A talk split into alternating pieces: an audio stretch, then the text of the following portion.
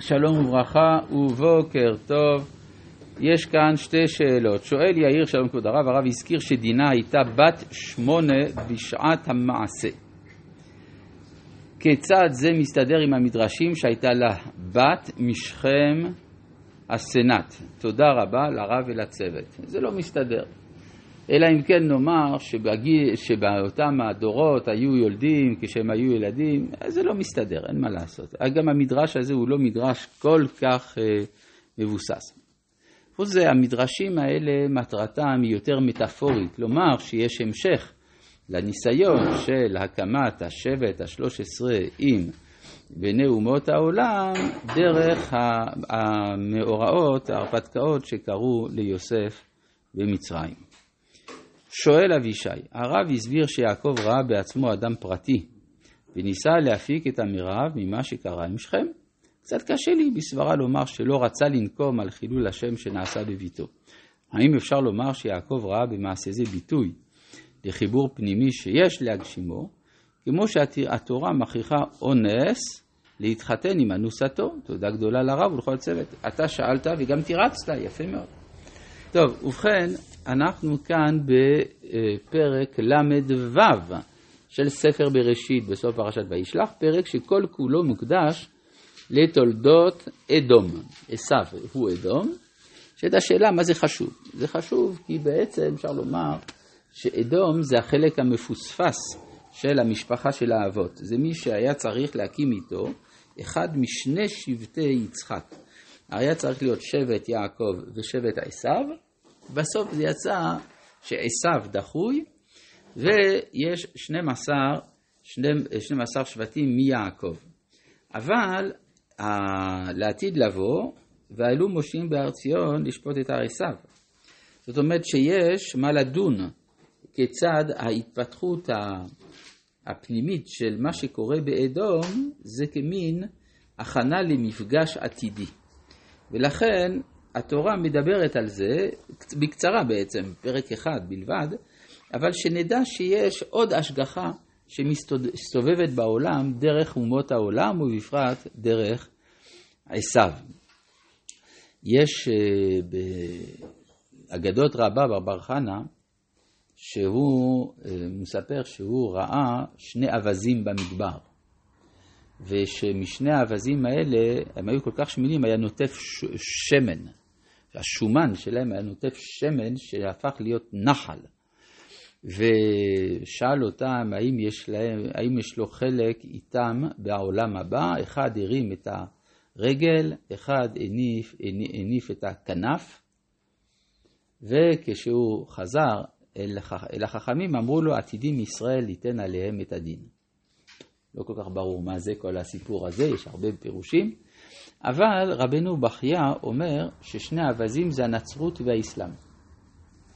ואיך הוא מזהה שמה את הרגל, את הכנף, זה לא כל כך משנה, מה שחשוב זה למה עתידים ישראל ייתן עליהם את הדין. כי הם עשו בזמן הגלות את העבודה שעם ישראל לא עשה.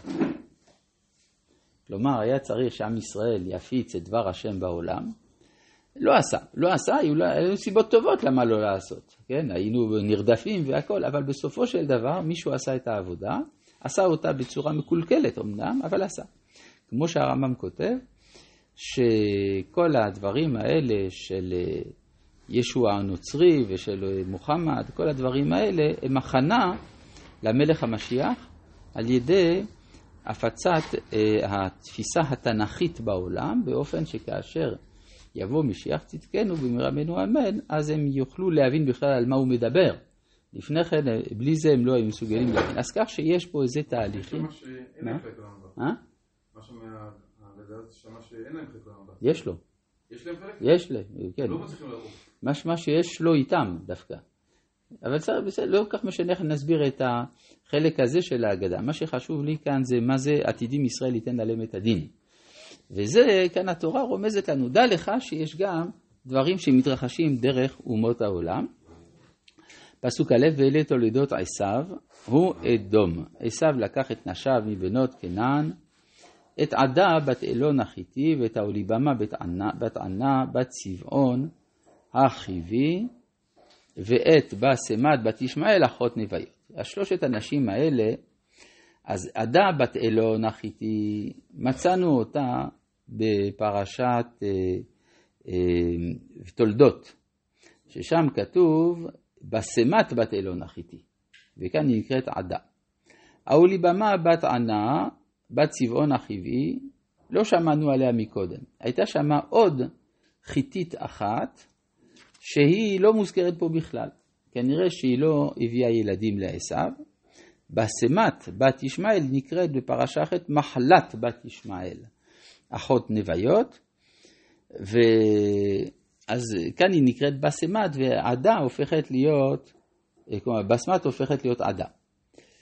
ותלד עדה לעשו את אליפז, ובסמת ילדה את ראואל, והאוליבמה ילדה את יעוש ואת יעלם ואת קורח אלה בני עשו אשר יולדו לו בארץ כנען. אז אנחנו רואים שיש לעשו שלוש נשים פוריות, שמשתיים מהן הוא מוליד בן אחד, ומהשלישית שלושה.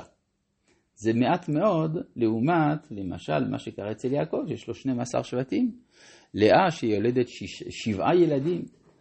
כן? אז זה אופייני, לפי מה שאמרנו, למשפחות בעלות אופי אריסטוקרטי, שהן לא פוריות, מצד שני הן בעלות יכולת פעולה על העולם. יש אה, מה שנקרא משפחות ירחיות ומשפחות שמשיות. דיברנו על זה באריכות כשלמדנו את סוף פרשת וירא. דיברנו שיש אה, המשפחות הירחיות מתאפיינות ב-12 ילדים ובת. ואילו השמשיות אה, מתאפיינות בזה שיש מעט ילדים. זה האריסטוקרטיה העקרה. וכמו שרואים למשל אצל מיכל בת שאול, שהיא לא כל כך אוהבת את הפופולריות של הריקוד של אה, דוד, ולא היה לה ולד. זאת אומרת שהיא אריסטוקרטיה, מצד שני היא הכרה. ו... ואז ראינו ש... מה? אז אז ראינו שהמשפחות שמקדמות את העולם הן המשפחות השמשיות דווקא. והירחיות הן הפרולטריות. עד אשר יעקב מחבר בבת אחת את השמש ואת הירח, ואז הוא גם יעקב וגם עשיו, ועל ידי זה נעשה ישראל. אבל הרחבנו בזה הרבה, גם כשלמדנו על החלום של, אה, של יוסף, שרואה את השמש ואת הירח, וזה בבת אחת אביו. כן. אבל כמובן אנחנו לא נרחיב בזה, כיוון שהרחבנו בזה הרבה, והדברים מוקלטים לכל החפץ. עכשיו, ויקח עשיו את נשיו ואת בניו ואת בנותיו ואת כל נפשות ביתו, אז חז"ל אומרים, הנה, כל הנפש הבאה ליעקב, שבעים, והם נקראים נפש. ואילו כאן יש לו מעט, ונקראים נפשות. המאפיין של הפירוד במשפחת עשיו. ואת מקנהו, ואת כל בהמתו, ואת כל קניינו, אשר רחץ, רכש בארץ כנען. וילך אל ארץ מפני יעקב אחיו, כי היה רכושם רב משבט יחדיו, ולא יכלה ארץ מגוריהם, לשאת אותם מפני מקניהם, וישב עשיו בהר שעיר, עשיו הוא אדום. עכשיו נשאלת השאלה מתי הדבר הזה קרה. הרי כאשר יעקב חוזר מלבן, אה, עשיו כבר נמצא בהר שעיר. אז מתי זה קרה? זה קרה לפני שיעקב יצא לבית לבן. אז הוא ועשיו היו מגדלים צאן, הרבה צאן, הרבה מקנה. ויוצא לפי זה שני, ששניהם היו עשירים מאוד. אם עשיו כבר אז הלך לארץ אדום, כדי לא להתחרות עם אחיו על, ה, אה, על השטח. הוא לא מעוניין שההבטחה של אזור אחר זה יתקיים בו? כאילו הוא לא... אתן את הארץ הזאת, הארץ הזאת זה מהנילוס ועד הפרת, זה כולל גם את אדום. מהבחינה הזאת אין לו בעיה. כן, עכשיו, ויתן לעשו את הר שעיר. אז נשאלת השאלה, אז איך זה שיעקב יוצא לבית לבן בשעה ש... ואין לו כלום, והוא צריך לעבוד אצל לבן כל כך הרבה שנים, אם הוא היה כזה עשיר הוא יכול היה לבוא כמו אליעזר. אלא שכיוון שעשו רצה להרוג אותו, היה צריך לברוח.